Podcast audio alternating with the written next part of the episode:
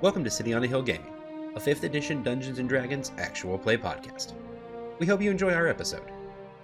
Welcome back, everybody, to City on a Hill Gaming. My name is Ryan, and I'm joined tonight by Peter. Hello. Uh, and we, we will roll Naria dice this evening, uh, but we will talk about cool things that you could pick up and then roll dice with afterwards. Yes. Um, so so Peter, and I, this I don't think this is super new for you. You've been kind of around the tabletop design space for a while now, if I'm not mistaken.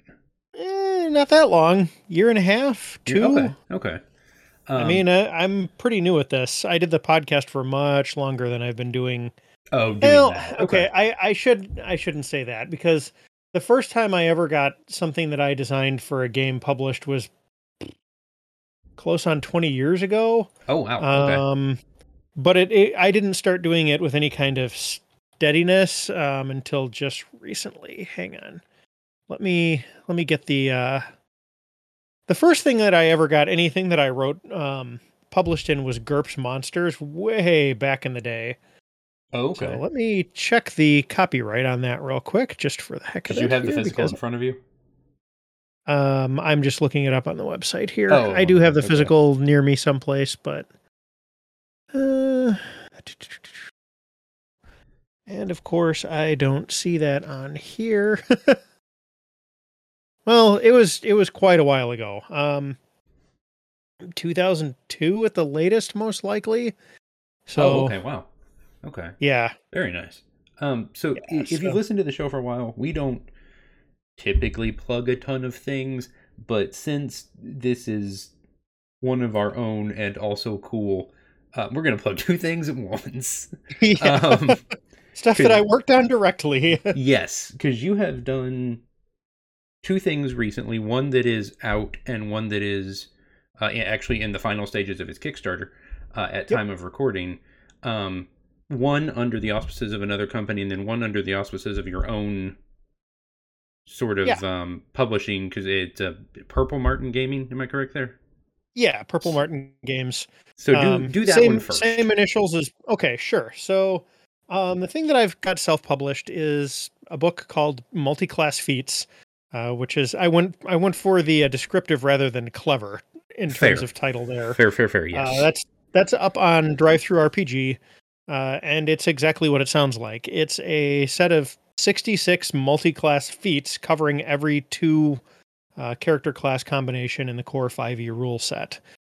I I'm curious. Um, the rebuilt version of your character in the actual play, are you using the cleric monk one in there, or did you opt not to use that? I know we talked about it. I just didn't I looked hear how it it, turned out. uh, and I ended up not using it. It didn't fit what I wanted Yeah, to do. But. I, I I looked through it, and you have some very, very interesting uh things that you've built into this. Um, because you, said every two class combination. Hmm Yep. Uh, and yeah so you've got you've got 12 classes and you know if you add up all of the combinations of one plus another one you wind up with 66 so and, and I'm big on pers- personally I am big on multi-classing. So giving me a book that just slams options together is uh is by no means a a problem. unwelcome thing yes. um that is definitely something you could see in the future on the on the podcast, especially if I can figure out how D&D Beyond works well enough to get feats uploaded to it that are custom and make them function with my character because I've not managed that yet even though I know it's possible. But I'll figure that out eventually. i don't use d&d beyond so i'm going to be of no help to you there I'll ask Justin at some point if I need to. I know he knows how that works. Um, yeah he's he's kind of the expert on all such things So I'm gonna say, do you do you have it in front of you? Can you pull it up somewhere? i do yes Okay, um, I'm gonna name two two classes. You read me a feat. absolutely this will Um, be fun Let's get. I want to get weird. Um, let's go fighter druid. oh that's one of my favorites that's green knight actually I feel like that's a Um, little more of an an uncommon pairing. Okay, so um, there's there's a there's a little bit of like a mythological uh, reference in this one too. So I'm Oh, okay, I'm nice. thrilled that you're starting with this one. So Green Knight prerequisites three levels in Druid, three levels in Fighter.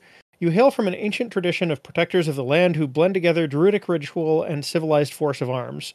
Most of these warriors are true knights, titled and responsible for a remote, often overgrown, holding that they protect, but some may be in possession of these lands from unorthodox sources such as the Fae.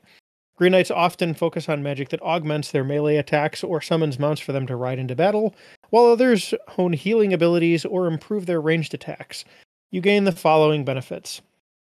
You may wear any armor that you are proficient with, including metal armor, without violating your druidic oaths or suffering any other ill effects beyond those imposed by the armor itself, such as full plate. The armor merges into your form when you wild shape. Choose a first level spell and a second level spell from the paladin or ranger spell lists. The chosen spells count as druid spells for you. When you are able to cast third level, fourth level, and fifth level druid spells, you learn one additional paladin or ranger spell. If an effect would result in you being beheaded, you do not die, and you can use an action to reattach your head provided your body can reach it. You still take damage as normal and can die by other means. That's terrifying. You learn the but I love it. Shillelagh cantrip and can use it with any melee weapon you are proficient with. So the head chopping thing is from Gawain and the Green Knight. Oh, okay, okay, very it's an cool. Arthurian legend. Um, like the this Green Knight challenges Gawain to this like trade blows with this axe every year thing, and Gawain like cleaves his head off his body with the first attack, and the knight just picks it up and puts it back on and rides off. There's a whole terrifying. story after that, and Gawain, do- yeah, it is, and Gawain does survive it, but it's, yeah, that's um, that's where I got that one from. It's like I'm calling this Green Knight. I have to do this. to call it It's that. required of me. Uh, and so the one you mentioned, the the cleric monk, which is centered one, you have learned to combine introspective meditative focus with devotion to your patron deity. This is a difficult path to walk, and few attempt it. But those who do often find a level of enlightenment that others can only dream of. You gain the following benefits. Anytime you use your martial arts die to do damage, you may choose to have that damage done by that uh, ability be radiant uh, or necrotic instead of its normal type. You can spend three ki points as a bonus action to recover use of your channel divinity, which is big. That I, I'm very much intrigued by that. And you can use Step of Wind or Patient Defense after casting a cleric spell, cleric spell with a casting time of one action. I that was the thing that actually I most easily considered doing when you when you mentioned it. It was that last line of being able to to disengage or um or use patient defense uh, after using a full action cleric thing that I was like, oh, that's mm-hmm. Yeah. because Well, plus you've also got the nice armor class bonus from being able to use your wisdom with it and stuff. So Oh. it's so good. I love it so much. Uh, so this is currently available already on Drive Through RPG. Mhm. Yep, Um, seven forty nine. It's a uh, thirty page PDF. Um, I managed to find some nice artwork and stuff for it, so it's illustrated through, and uh, yeah, it's it's exactly what it says on the tin. Give me another combination. Let's, or actually, let me let me give you a couple that I I liked here. Um, pick, pick one you're a big fan of. okay, so are you familiar with the infamous coffee lock? No, excuse me. Okay. so basically there's this this crazy broken combination in uh, 5e and this is this is eh, this is about as bad as it gets in 5th edition, which is kind of something good about um 5e is that you, you know, like the worst exploit is that you can get a whole bunch of extra spell slots. Basically the the exploit works like this, you multi-class as a sorcerer warlock, um, you use short rest to get lots of warlock spells. You never take a long rest, which um, resets things. And every time you get a new batch of those, you turn them all into sorcery points, and then you can use them as sorcerer spell lo- slots. It's goofy and crazy, and you can wind up with way more spell slots than Oh, you're no. supposed to. Um, but once again, like it's not Pun-Pun or something, you know, like or Some of like the- the, the thing Grant described where you like use a number of villagers to teleport a ten foot pole. oh, pole. the peasant, the peasant railgun. Oh, yeah, that thing. Yeah, it's it's not that. yeah. It's not the kind of thing that makes a physics engine in Skyrim shudder. Right. oh, but it's you know it's one of those things that's got kind of a, a bad reputation so um, let me read you the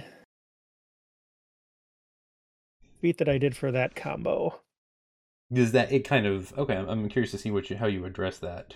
yeah well I, I i didn't really i mean there's there's some gm stuff around it but i uh just listen to this so eldritch magus prerequisites three levels in sorcerer three levels in warlock You are among the most dubiously regarded of magic wielders. You were gifted with inborn talents and yet felt the need to pursue further power from a patron anyway. You gain the following benefits. If you do not already have proficiency with the Arcana skill, you gain it now. If you already have proficiency in the Arcana skill, use double your proficiency bonus with it.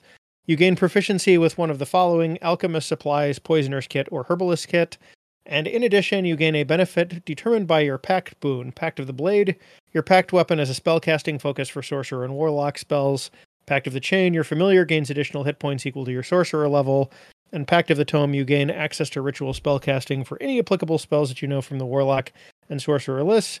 You also learn two first or second level ritual spells from any class. They count as Warlock spells for you. So it's nothing that feeds into the exploit, and there's also a little references like, really, like dude, the- in yeah. there. So One wasn't good enough. You needed both. yeah. Very So- nice. Uh, give me one more. Okay. Um Give me give me one- something with no magic. no magic. Okay. Go go non-caster non-caster. Okay. So Because I think everything we've done so far has had at least Let's primary or secondary. in it. with Enforcer. Um, prerequisites three levels in fighter, three levels in rogue. Not everyone who learns to fight does so in the army. Sometimes the deadliest warriors come out of the underworld. Sometimes soldiers head home and take up a life of crime as well. Uh, or perhaps you are neither of these and are instead part of a special unit that performs covert missions. Whatever the case, you gain the following benefits. When you use Action Surge, you gain an additional bonus action that can only be used for one of your cunning action options. You may use Sneak Attack with any one handed melee weapon, not just weapons with the Finesse property. And when you use Second Wind, you may also make a hide check as part of the bonus action. I was gonna say this sounds broken, but you do have to be level six to get it, so it's not. But his Seven. is really interesting. Or you level seven, yeah. Yeah. So the, the way that really these work is um, you've got you have to have three levels of each class to get any of these. And the reason that I did that was twofold. First of all, it stops dipping a little bit. Like once you've Oh, put sure. in three levels of something, you're kind of committed to it. And the second is kind of based on that, you'll also have your subclasses for both classes by then. Because the latest that any class gets its subclass is level 3. So you'll have to like Oh. have a really clear picture in mind of what this character does by having those two subclasses selected before you start messing around with this multi-class synergy stuff. And as you can probably hear from the the design on these, um, they're designed to make the class features of both classes interoperable with each other. Actually, one of my favorites. Um, let me I was gonna say, what was the one you were gonna read a minute ago? Well, uh, that was a different one, but I'm gonna I'm gonna choose something else here. Give me just a second. I'm gonna give you monk sorcerer here. Oh, interesting. Okay. Uh, this is Seeker of Inner Strength. Um, prerequisites three levels in Monk, three levels in Sorcerer. You have taken monastic training in an effort to control your innate magical abilities. The training may have unlocked them, or perhaps neither of these describes you, but either way, you draw tremendous power from within. You gain the following benefits. You may spend ki points and sorcery points interchangeably. Oh. You may use Step of the Wind or Patient Defense after casting a sorcerer spell with a casting time of one action. So here's the here's the interesting thing. Sorcerers and monks gain their points at the same rate. So there's Oh. no reason why making them interchangeable is going to be broken because you get them at the same rate. Oh, because if you'd have three ki points at level three That- and you're level 6 You'd have then three you'd sorcery s- points. the- You'd have six so, ki points, so why not have Exactly. Okay. So you treat it like one pool and you get let's so let's say you're seventh level because that's what you would need to be to have three three and then one for the the feet. Yeah. So you would just have seven points that you could use as ki or or otherwise. Yeah, or sorcery okay, points. okay, I like that. That's I mean, you can you can burn your spell slots and use them as extra ki points, which is fine because then you've burned your spell slots, and Right. you know it's like, you know, your your options for using those ki points are weaker than you would be if you were a single classed monk and stuff. So that's right, right, right. that was one of my personal favorites. No, I like that. That's really cool. Um, okay. So that is your multi-class feats book. Mhm. Um, I, I'm I'm impressed that you bothered to go through every combination. That is a next step. Um, that is it a took next a step while. above. that is uh, that is very interesting. Um, So it's interesting. I actually started with just 12. Um, I did an article for E Insider, which is kind of how I started doing um, game design for pay.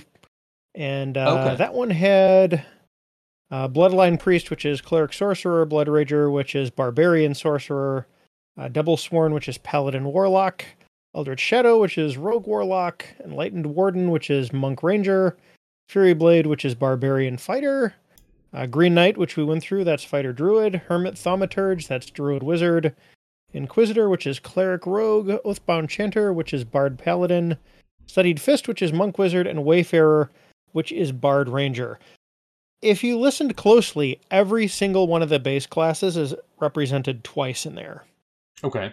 There's there's 12 uh, feats in that article, and I got to every base class twice. And by that point, I had a bit of a framework to work with, and this was astoundingly popular. I think this was actually the most popular article for E Insider for the entirety of 2020. Whoa. Um, so I was like, okay, if I'm gonna try and self-publish anything commercial, this is gonna be it. The other thing that's nice is the way that um, Insider works is anything that I write for them, they get exclusive right of publication for a year. And then after that, they can still use it, but I also get the rights back and I can do whatever I want with them. So Oh, I basically, you know, I um, I went about 14 months after publication and then published my self-published thing. So very nice. I had a bunch of time to work on it, and it took me quite a bit. I I spent um, a lot of time like sitting there racking my brain because here's the thing: like some of the classes have better hooks than other ones. Like ones where Oh, sure. you've got um, some kind of a resource to spend, like the the points that monks or sorcerers have, or like lay on hands for a paladin, um, any of that sort of thing. Like taking that or uh, channel divinity for clerics and paladins, or wild shape for druids, or that sort of thing. Like all of that stuff is like, okay, what can I, you know, do that like keys into one of the other class features? The place where it gets difficult is things like the wizard that really don't have any special resources. It's just like you've got spells, Yep. and that's Yep, about it. Mhm. And it's like, uh, huh. Huh. So I wound up doing like weird things with the uh, the spell book and stuff. Like the uh, the wizard paladin can like scribe their spell book on the inside of their um, shield or on the outside of their armor. oh, that's cool. Um, the uh, the wizard barbarian I think can do it as like magical tattoos all over their body, and that's how they have their spell Oh. book. that's so- awesome. Yeah, I tried to do like cool stuff like that. I'm and, writing uh, that down and making one of those soon. I like that idea a lot. Um. Okay. So, and I want to read one last thing before we move on. Um, I'm looking at Enlightened Warden, which is your your monk ranger. The first Okay. part of this is like it's not game breaking, but I think it's hilarious. Um, okay. So so the monks have something called deflect missile, to where like if they if someone shoots an arrow at them, they can knock it away. Yep. Um, and I think in certain circumstances, knock it back at the the opponent. Um, so so enlightened warden, three levels monk, three levels ranger. Um, so and then the seventh level for to get the feat. While you are armed with a bow, you are considered to have a hand free for the purpose of deflect missiles. In addition, when you reduce the damage of an arrow to zero, you can immediately knock and fire at a target of your choice as part of your reaction using your bow's normal range increment and damage. That's hilarious. And I want to do that at some point. I Thanks for the that. arrow. Thank Yeah. you. You can have it back now. Um, Yeah.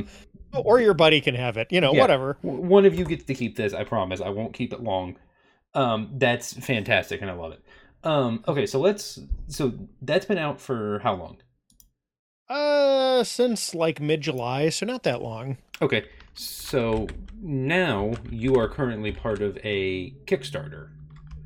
Yeah, this was this was a big project, and um, I was actually one of a design team of about thirty people that worked on this. So when I say this was a bigger project, I mean this was a bigger project. Absolutely, Um, yeah. That's a whole. Yeah, That's so a studio. yes, this is a lot of lot of freelancers. I think they've the company that does it only has one or two employees. which is interesting. You know, it's like most of the Wow. RPG industry; it runs on freelancers. Yeah, yeah, yeah, sure. Um, but yeah, this is Level Up Advanced Fifth Edition. Uh, this is put out by EN Publishing, so it's the same entity that does EN World and the ENnie Awards, or did. I, those have been spun off at this point. But um, yeah, it's it's Russell Morrissey, also known as Morrus, M O R R U S, and um, it's basically a complete overhaul of 5e. You can take the three books and use them in place of the PHB, the DMG, and the Monster Manual okay. and just like use most uh like existing subclasses and stuff with them. It's like all of the classes have been overhauled and rebalanced. Um, most of the spells have been gone over. Uh, it's it's a really ambitious project. One of the things Absolutely. that i personally find the coolest is that you know how when you're playing a martial character you basically just kind of make basic attacks a lot? Sure. there's now a maneuver system Oh no. and so you can do things other than just make basic attacks now. Uh, one of my personal favorites, there's um, there's a bunch of these things called combat schools, okay. and uh, the one that I like is uh, is called Sanguine Knot, which is like a lot of protective and teamwork stuff. okay. Um, and there's a there's a maneuver called shoulder check where if one of the one of your allies near you is targeted by an attack, you can basically shoulder check the enemy that made the attack and push them back ten feet and follow them. oh wow. Get okay. away from That's my cool. buddy, you know. Yeah. yeah, yeah, Stay away from the wizard. Um, Huh. so there's a there's a lot of stuff like that. Like the uh, the different schools have stances that they do where you get like some kind of a persistent thing. Most of the maneuvers run on what's called exertion points, which is a new uh, resource that everybody has. Um, so yeah, it's that's very cool. But one of the things that's kind of interesting, and this ties back into the uh, sorcerer warlock multi-class feat that I mentioned, is the redesign of all of the classes also shut off a lot of the multi-class cheese.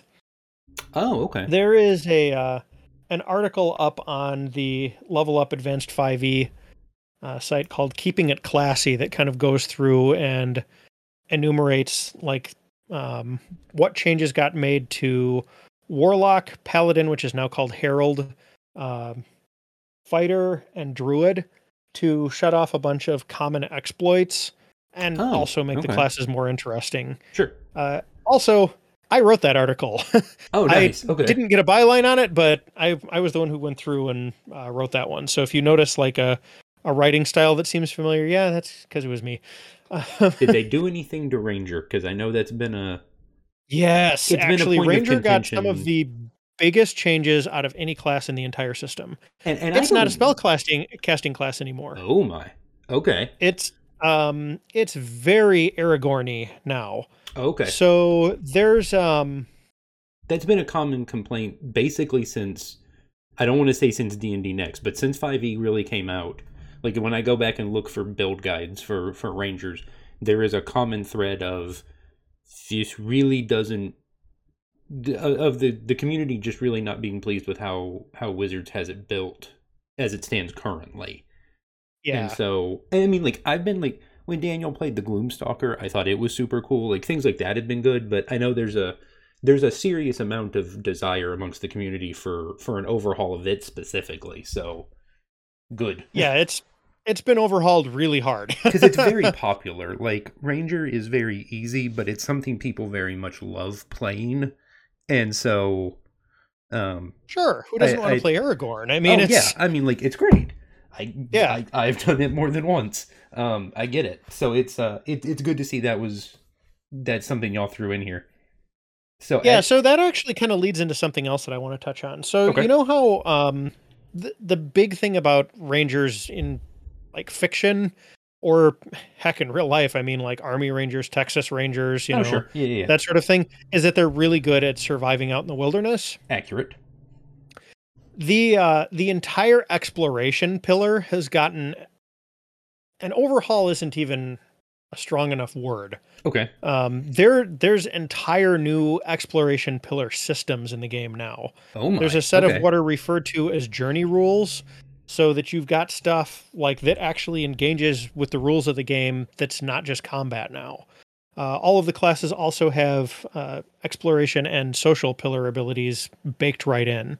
Okay. So, for instance, let me let me see what's actually been previewed here so I don't step on anybody's toes. Sure. I'm not under an NDA anymore, but at the same time, like the Kickstarter is running, and I don't want to steal thunder from And and it's boss here. So, for those listening, if you're listening to this right around when we when I put this up, the Kickstarter is active till Friday, November the fifth, twenty twenty one at seven p.m. Um, the funding goal US was just over forty one thousand uh, dollars. I watched it, literally watched the website refresh and tick up. You guys are just shy of seven hundred thousand dollars. Yeah, Um, and I don't mean that as a shot at Wizards because we love 5e, and if it wasn't for 5e, we wouldn't exist as a podcast. Um, but I like see I like to see someone you know taking a shot at someone referenced it being like Pathfinder was for 3.5, a very good analogy. and and I don't uh, think that was bad for 3.5, but I've played Pathfinder and I love Pathfinder, so uh, I'm I'm here for it, and I think you'll see it once the once the PDFs and everything ship. There's a good chance you'll see this um, this kind of stuff maybe pop up on City at some point. I don't know exactly how we'll facilitate that, but we'll. It's going to be a discussion point at some point. of, yeah, I mean it's it's a little bit more work on the character creation side, but Sure. it's it's a really nice system. Um, Also, it's us. I don't think that'll be a problem. yeah, yeah, we're all oh pretty. shucks! I have to um, spend more time in character creation. yeah, oh no! we're all pretty accomplished uh, 5e players at this point. It's just I think we'll get oh, there. more options. Oh no, twist my arm. And you guys have at, at time of recording again just over 4300 backers on your Kickstarter, which is a lot. Yeah. Um, So at 4,000 this people point, I should yes. Yeah, I, I should mention that I was not in like leadership on this. I was Sure, very sure. much, you know, a hired freelancer, but uh yeah, I'm I'm very happy to have my name on this. I made some Oh, friends while I was working on this project actually. Um a bunch of them. A lot of the other designers turned out to be really really nice people. So that was just kind of delightful and an unexpected benefit. I Um, appreciate that it's an it's so it, this is an all or nothing Kickstarter, um, because some Kickstarters, uh, I think the money goes whether whether it funds completely or not. This is a only if it funds, and boy, yeah, mm-hmm. mm, it has funded. Yeah, Mhm. it took I think 20 minutes or so to fully Wow. fund.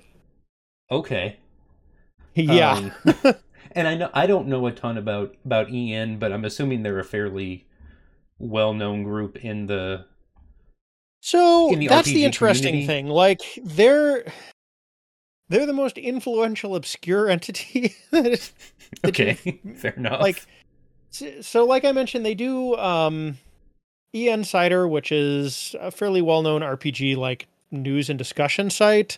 okay, Um or sorry, EN World rather. E Insider is the uh the 5e uh, monthly newsletter thing that I write for occasionally. oh okay, uh, yeah, yeah. They they also like you know once again this is the people that came up with the ENnie Awards, which are kind of like the Academy Awards for RPG design. Sweet. Uh, but like not a lot of people seem to know that they also have a, a publishing arm that has put out a whole bunch of. I mean, they've been releasing stuff uh, since like the third edition. Oh, okay, okay, that's cool. So they've they've been around for like 20 years. The other thing too that I um I don't mind like being explicit about is they are a really nice company to work for. Okay, Uh, you know how you hear like horror stories occasionally about Mhm. RPG freelancers not getting paid or being underpaid or having to really badger people to get paid or you know being treated in less than stellar ways. right. Yeah, I ran into absolutely none of that ever good. and I've been working hear. for these people for like two years. Paychecks arrive with the clockwork dependability of a day job. Um, you you get what you you know were quoted right on the fifteenth after you turn it in, and that's that. not normal, so- but not mad at it. Yeah, there's there are some other. It's the whole industry isn't bad. There's some other companies out there whose name you would recognize that are pretty good. Um, I guess Kobold Press is pretty reliable and Sure, sure, know, yeah there's like legendary games is apparently has a pretty good reputation and so yeah there's uh, you know there's there's plenty of good ones out there but en publishing is one of them um so that's been kind of nice. But yeah, like uh, man, some of the other stuff that got overhauled, um, the monsters got overhauled majorly, and um, not just in terms of mechanics, which oh boy, did they really like upgrade the mechanics. Uh, Okay, so have you ever watched any of Matt Colville's videos where he talks about like action oriented monsters or that sort of thing? I have seen a couple of them. Yes. Okay, Uh, so I don't know about any of the action. Oh, you know what? I feel like I'm gonna I'm gonna feel bad now because I I can guarantee you Justin has sent me that video and I don't think I Yeah, I'm actually pretty ended up sure watching I've sent it to you, too. yes. oh, you would I know the one you're talking watch about. that one. It's it's really good. Um, but one of the and things it that's kind of cool lot about to the us yeah the, because the we monster approaches. combat. Yeah, they use the action economy more. Okay. So a lot of the monster stat blocks have reactions, like sometimes three or four in the same stat block. They have bonus actions. okay. Um, there's there's more stuff for them to do, so they're not basically just a sack of hit points that you bang on and then it does something once around and then you bang on it some more. Right. And then also the other thing that's kind of cool is the monster lore got redone for a lot of them. Okay. And this is one of my favorite things that I worked on in the entire system. So, if, okay, uh, I should back up a little bit. So, um, one of the things that uh, got changed is we you can't use certain creatures that are considered uh, WotC product identity. So, oh, like sure, sure, sure. mind Yeah. flayers, display or displacer beasts. Um, things with clearly Umber defined hulks are one of them. names. Uh, beholders. right, right. No, it's it's actually it's a shockingly small list. It's Oh, it's okay. like a dozen or so monsters, and Oh. some of the stuff that's not on it is weird. Like aboleths and flumps are perfectly fine to use for open gaming. Uh, yeah, the Tarrasque. oh, you should see the Tarrasque stat block in this book. It's I not know. a pushover anymore. Um, Like the original 5e Tarrasque could be taken out by an Aarakocra wizard with Acid Splash given enough time. Because it had nothing to do um, to bring down flyers, oh. and acid got through like its defensive abilities. So you Poke, could, I mean, it would poke, it would poke, take like days, but yeah, an Aarakocra wizard could just fly over and keep using acid splash Look, on it's a it until it fell over. It's, it's fine. Yeah, exactly. Poke, poke, poke, poke, poke. First level Aarakocra wizard versus the Poke, poke, Tarrasque poke, wizard poke, wins. Yeah, poke. yeah. I mean, Oh. you know, granted, the Tarrasque will knock down the entire world while the Sure, sure, sure, sure. you know Angrily. the wizard's flying around up there, Mhm. but eh, you know, it, It's still um, viable. yeah, it's it's yeah, it's now like got this Godzilla breath and this ability that forces flying creatures to the ground around it, and a whole bunch of other stuff. It's Very a cool. proper kaiju, but um, monster lore wise, so one of the th- one of the things that we you can't use is mind flayers, but there's other stuff that's kind of tied to them in the lore that is fair game to use, and one of those is a creature called a Grimlock. I don't, have you ever used those for anything? I don't believe so. Me neither. Um, it was it was one of the leftovers. I didn't really get in on the monster lore stuff until late in the game, and I just kind of came in and I was like, "Hey, Paul, um, do you Oh. need some help with these?" And uh, Paul Hughes was the guy who was in charge of the the monster book, and he was like, "Yeah, Okay. sure, I'll I'll take some help." So one of them was was Grimlocks. Now in the normal WotC lore for Grimlocks, they are actually I can grab my monster manual here and just read that. They are not attractive creatures. No, they're they're unpleasant. It's got kind of like a halfway between a, like a troll and a goblin vibe. Yeah, they're Um, they're basically a collection of tired horror movie tropes. They're Mhm. they're not they're not great. Um but let me give you the let me give you the contrast here. So, oh boy, this is a wall of text. Um I'm going to summarize instead of reading it. Basically, they're they're like blind mind flayer sycophants that are dumb and live underground and will drag you into a cave and eat you. They're they're very much you Oh know, kind of like a troll in that way. yeah, yeah, yeah. Uh, they're they're basically kind of like the cannibalistic hillbilly trope made into a D&D monster. Oh no. Okay. So No. yeah, they're they're they're not great. Yeah. Um the, the one of the other things that also was done with the monster book is we tried to make as many things as we possibly could into something that could be friend or foe. So these Oh, needed a complete okay. lore overhaul. Um, yeah, yeah. So like you can have like bridge trolls and stuff now instead of just you know ravenous tooth and claws that will just kill you and eat you. Right. Kind of okay. thing. Sure.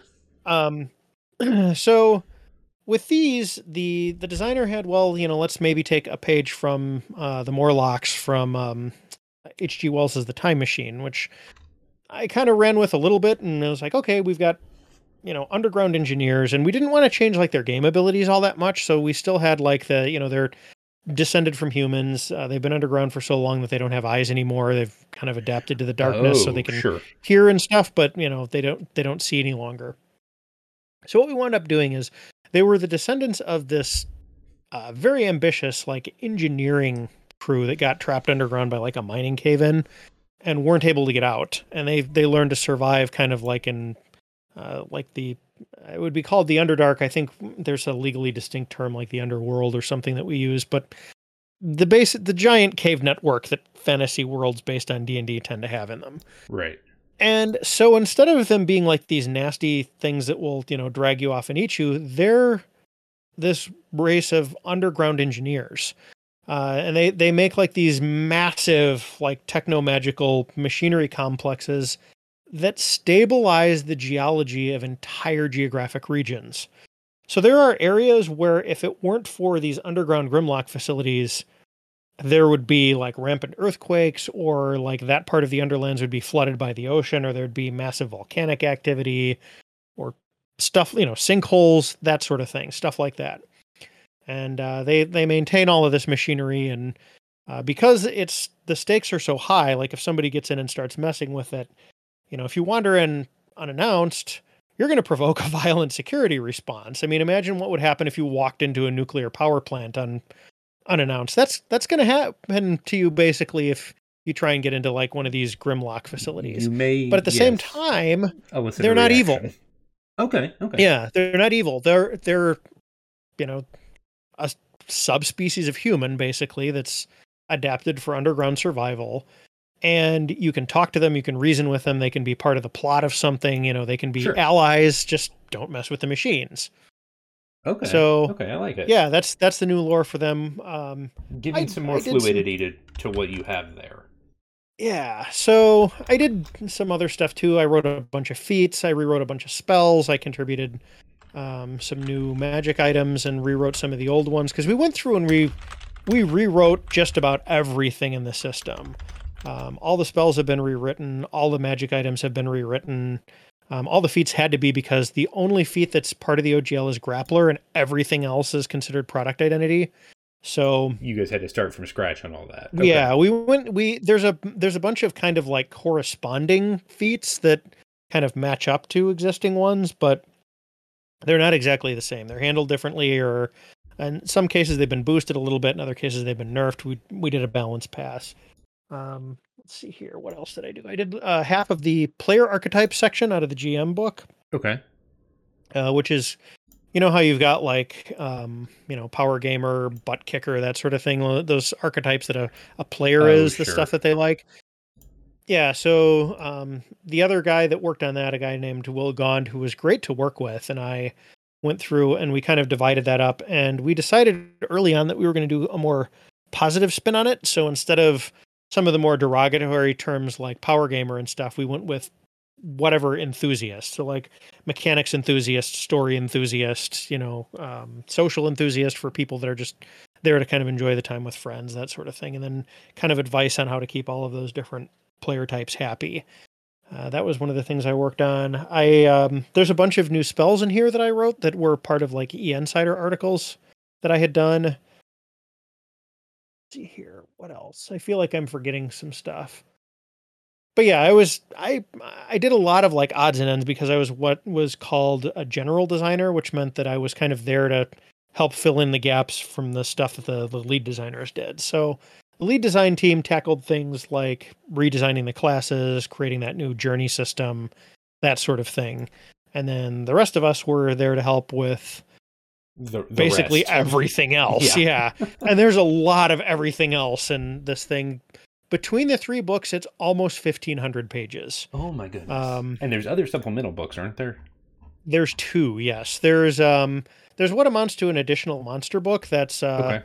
mythic figures and mythological monsters or something. Hang on, let me pull up the thing so I get the title right. I'm almost there, I think. Let me see if I can find it. Do-do-do-do. Yeah, I'm scrolling too. We'll see who gets to it first. This will be something for you to edit. My Yeah, goodness, this is uh yeah, mythological figures and maleficent monsters. There we go. So that's yeah, that's got a bunch of wow. like um, game stats for things out of history, legend, and myth. So if you want a stat block for King Arthur or Don Quixote. um, yeah, or Alan uh, Quatermain. yeah, there's Okay, I'm, I'm um, looking at this list. here. Dorian Gray. Uh, Black Shuck is in there. That's like a weird wolf cyclops Okay. fairy thing. Nemo. Uh, Saint George. George Washington. Yeah. Um, okay. Yeah, it's a it's a pretty good sized list. So Ah, it's Mulan. I guess yeah, this this is um an advanced 5e conversion of a kind of vanilla 5e column that the the author Mike Myler does over at EN um EN World on a regular basis. This so there will- Okay. Probably eventually be additional volumes of this. Sure. Um, I, uh, in fact, actually, I suggested another thing that he hadn't done yet for a future one. So if you see Cyrus the Great pop up in the column, that one was me. Uh, Oh, nice. Okay. I have a I have a whole list of other stuff that I would eventually like to get him to do too, but you know, TikTok, you know, uh, I'm not the only one making requests to. And then there's Sure. also this adventures in uh, zeitgeist thing so the zeitgeist setting is did you ever play fable 3 Or it's a- it's a fantasy world that's undergoing its industrial revolution it's not Oh, really okay, sure. Over the top steampunk stuff for most of it. Um, it's less it's less iron kingdoms and more like a dickensian world with uh, some fantasy elements added to it. Okay. but yeah that's that's that setting. Um i haven't actually read through it. Um i haven't you know seen like any of the um early mock-ups or anything like that but the uh the designer that Ryan Nock guy who did it Okay. uh is has been on um, russ morrissey's podcast and talked about it and i am very excited to buy and get uh my hands on a copy of that book i'll be getting the um the other ones obviously is you know part of the kickstarter but uh right, right, yeah the i'm gonna have to pick that one up separately when it's out and i'm really looking forward to that nice. it And, sounds uh, like a really interesting setting and for those interested, um, obviously, because all of these are available in PDF through the Kickstarter, I, I Mm-hmm. believe, um, and physical copies of the handful that they are printing physically uh, shipped to the U.S., U.K., EU, Canada, Australia, New Zealand, Sweden, Finland, and Norway.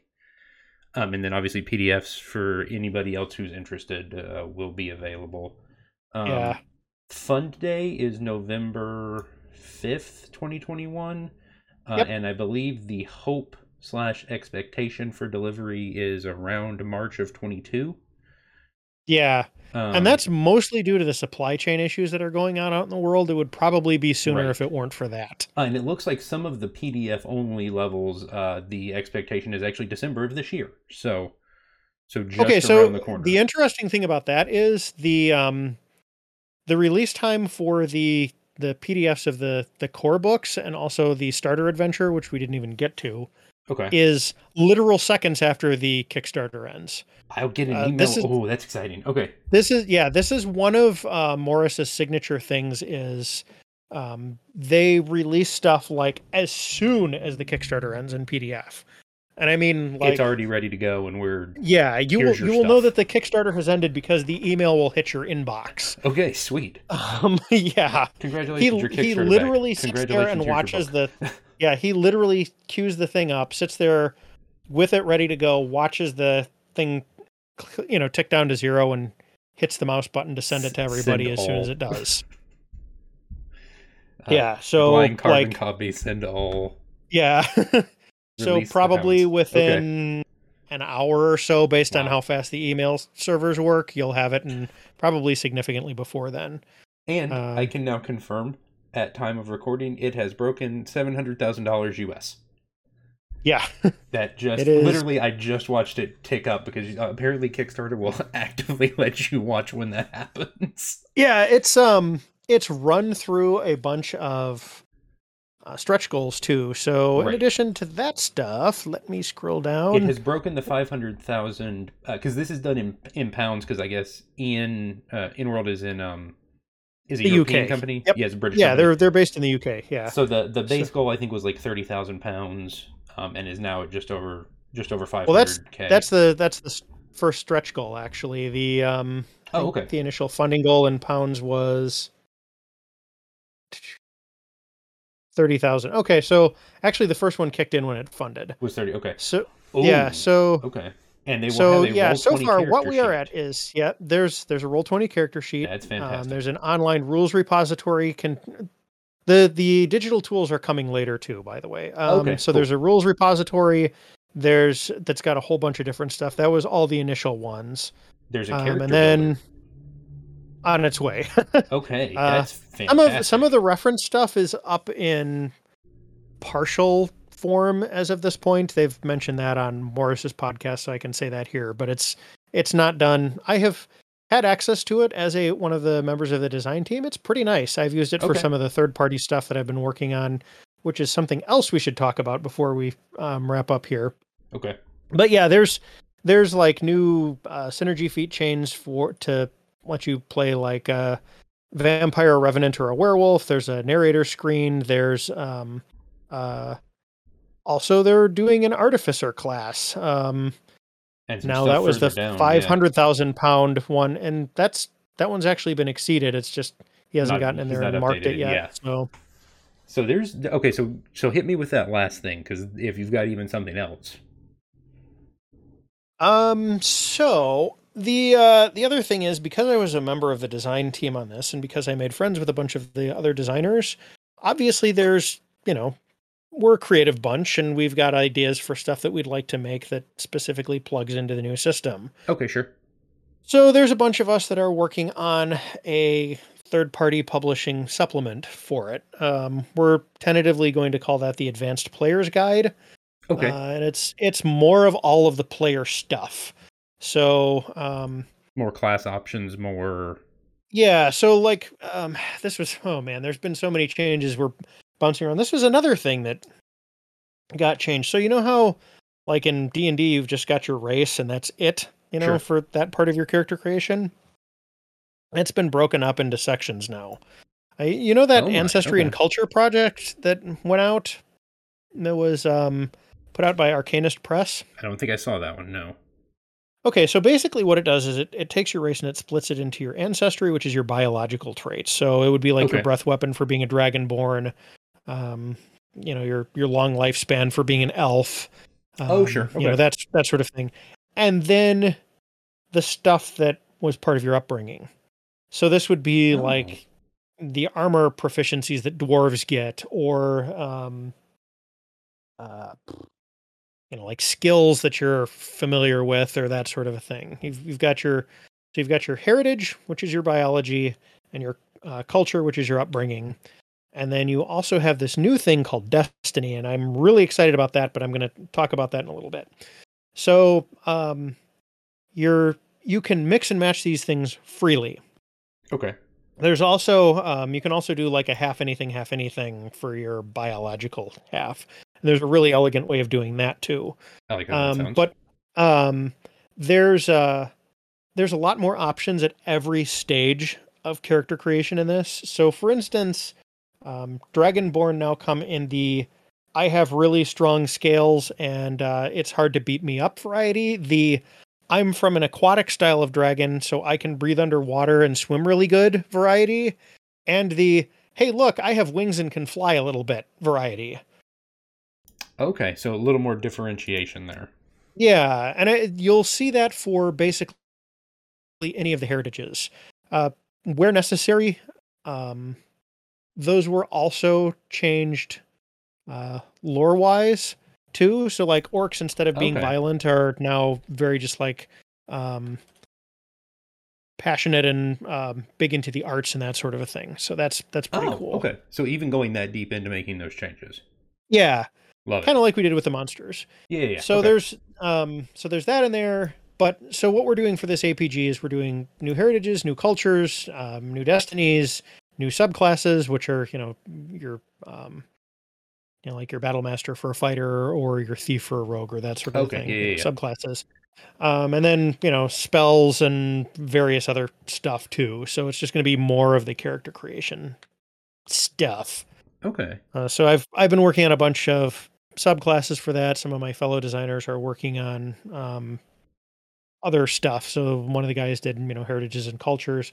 Also, um, and I think I'll I'll wrap up on this one or two things actually. There's a starter adventure that comes with this too. If you back Okay. at um, most of the levels, where it kind of walks you through the changes between original 5e and this version of the system, and Oh, kind of okay, tells sure. you what to do as part of it.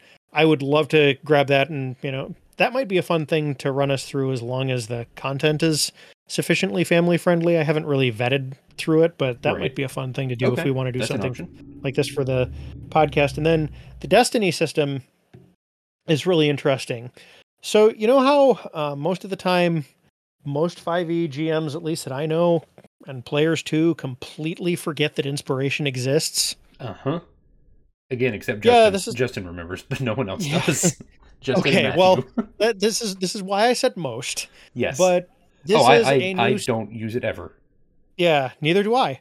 Uh, this is a new system based on like the motivations of your character. Since we mostly got rid of alignment, this is kind of the new way that character motivation works. So you have a destiny like um, devotion or uh, revenge or um, coming of age or something like that that kind of informs how your um, your adventurer behaves in their adventures.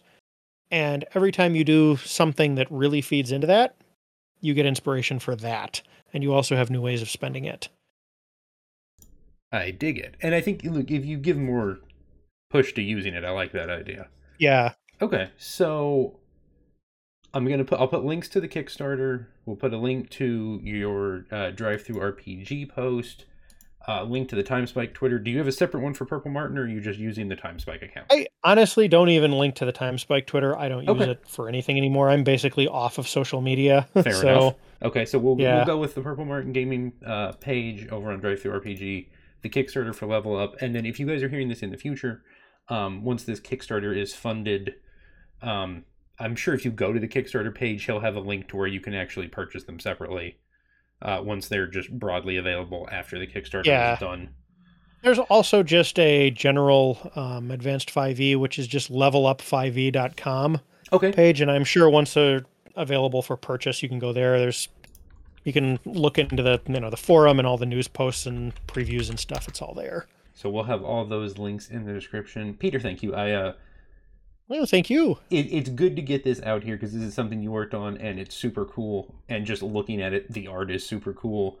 And Yeah, you, you guys I have like. put a lot of work into this. Yeah, every like significant gripe that people had with the original version of 5e, which by the way is still my favorite version of D&D put out by WotC. Like oh, very much so. I love things like bounded accuracy and you know, like just it's a really it's a good system. The problem is after you've been playing it for like 6 7 years, it starts to feel a little bland and samey. And, you know, I like any system that's been out for that long, the weaknesses in the system start to emerge. So this is like a, a it's like the Pathfinder of 5e. You know, we we went through and we cleaned up a whole bunch of stuff that you know was less cool than it could be after like 7 years of essentially being play tested by right. thousands upon thousands of people and yeah, it's I'm really excited about the finished product. I'm going to be using this to run any future, you know, 5e based games that I do in the future. So, You've definitely got some cool stuff here. Um, definitely some. I'm, I'm looking at the website now. Uh, so we'll have all those links in the description. Check those out. Stay tuned. Hopefully, we'll get some of this on the podcast um, in actual, actual, actual, actual play format. Um, that was unintentional. Uh, but we'll uh, we'll try and bring you guys some of this so you can see uh, just what what all is done here, and you can check it out yourself. Um, if you want to hear more of us, cityonthehillgaming.com, at City on the Hill Game on Twitter. Um, and yeah, Peter, thank you. oh, thank you. we will uh, talk to you guys soon. We have more. After you hear this, you'll hear some more special content uh, we have coming up, both from our Magic the Gathering game and our Numenera game, and uh, still with our regular 5e campaign run by Grant, and some other. We're working on some other stuff. Um, there is other. Nobody can uh, accuse you of not having enough irons in the fire, Ryan. Look, um, it's just there's plenty of content on the hard drive. It's just getting it also on the website. But yeah, that's part of what I know uh, that feeling from the eight and a half years that I did a Mhm. podcast. That's uh, that's one of the places us editing now having a uh, an editor uh, helping me out thanks to our Kickstarter has been big. Uh, our Kickstarter, our Patreon. We don't have a Kickstarter. Don't go look for that. That's not us. Um, uh, thanks to our patrons as always. Uh, wait, let me see. Let me see if I can get everybody without looking. Andrew, Christina, Joanne, Ashley, Tony, Ryan, Brian, uh, Sir Lord, Epic Name, Tony. I should have been counting on my fingers when I did that. That was a mistake on my part. I think I got everyone. If I didn't, uh, and I missed you, uh, I am sincerely sorry. I think that was everybody. Um, we have awesome, awesome folks who are supporting us over at patreon.com. Ryan, Brian, Sir Lord, Epic Name, Andrew, Christina, Ashley, Tony, Joanne. Yes, okay.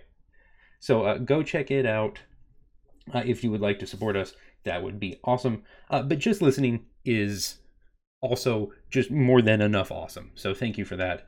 Um, we uh, we appreciate you guys listening, and we hope you have a blessed day. Thanks for listening to City on the Hill Gaming. For more information, you can find us online at cityonthehillgaming.com, email us at cityonthehillgaming at gmail.com, or find us on Twitter at cityonthehillgame. For more information on saving the game, you can find Peter, Grant, and Jenny at stgcast.org or at Saving the Game on Twitter. Thanks, and have a blessed day.